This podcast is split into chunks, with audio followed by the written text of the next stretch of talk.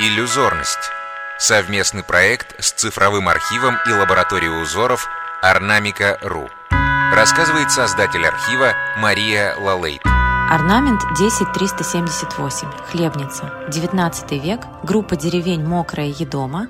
Красноборский район. Пристань Пермогорья. Хлебницы, хлебинки, короба или укладки, как их называли на Северной Двине, использовались для хранения хлеба и в качестве сундучков для тканей, лент, головных уборов и других принадлежностей женского крестьянского костюма. Хлебница выгнута из луба, украшена пермогорской росписью. В центре крышки нарисована рыба. В растительный узор вокруг нее вписано изображение мужчины с ножом и женщины с вилкой в руках. Персонажи одеты в городскую одежду. В растительный узор на крышке и на стенках вписаны изображения домашних животных.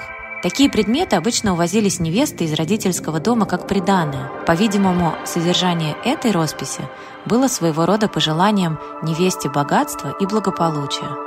С пермогорской росписью сохранились изделия только XIX века, но традиции ее, несомненно, более старые. Истоки этой росписью, по-видимому, следует искать в древнерусском искусстве. Творческая ассоциация от Сабины Макатовой, художника-модельера.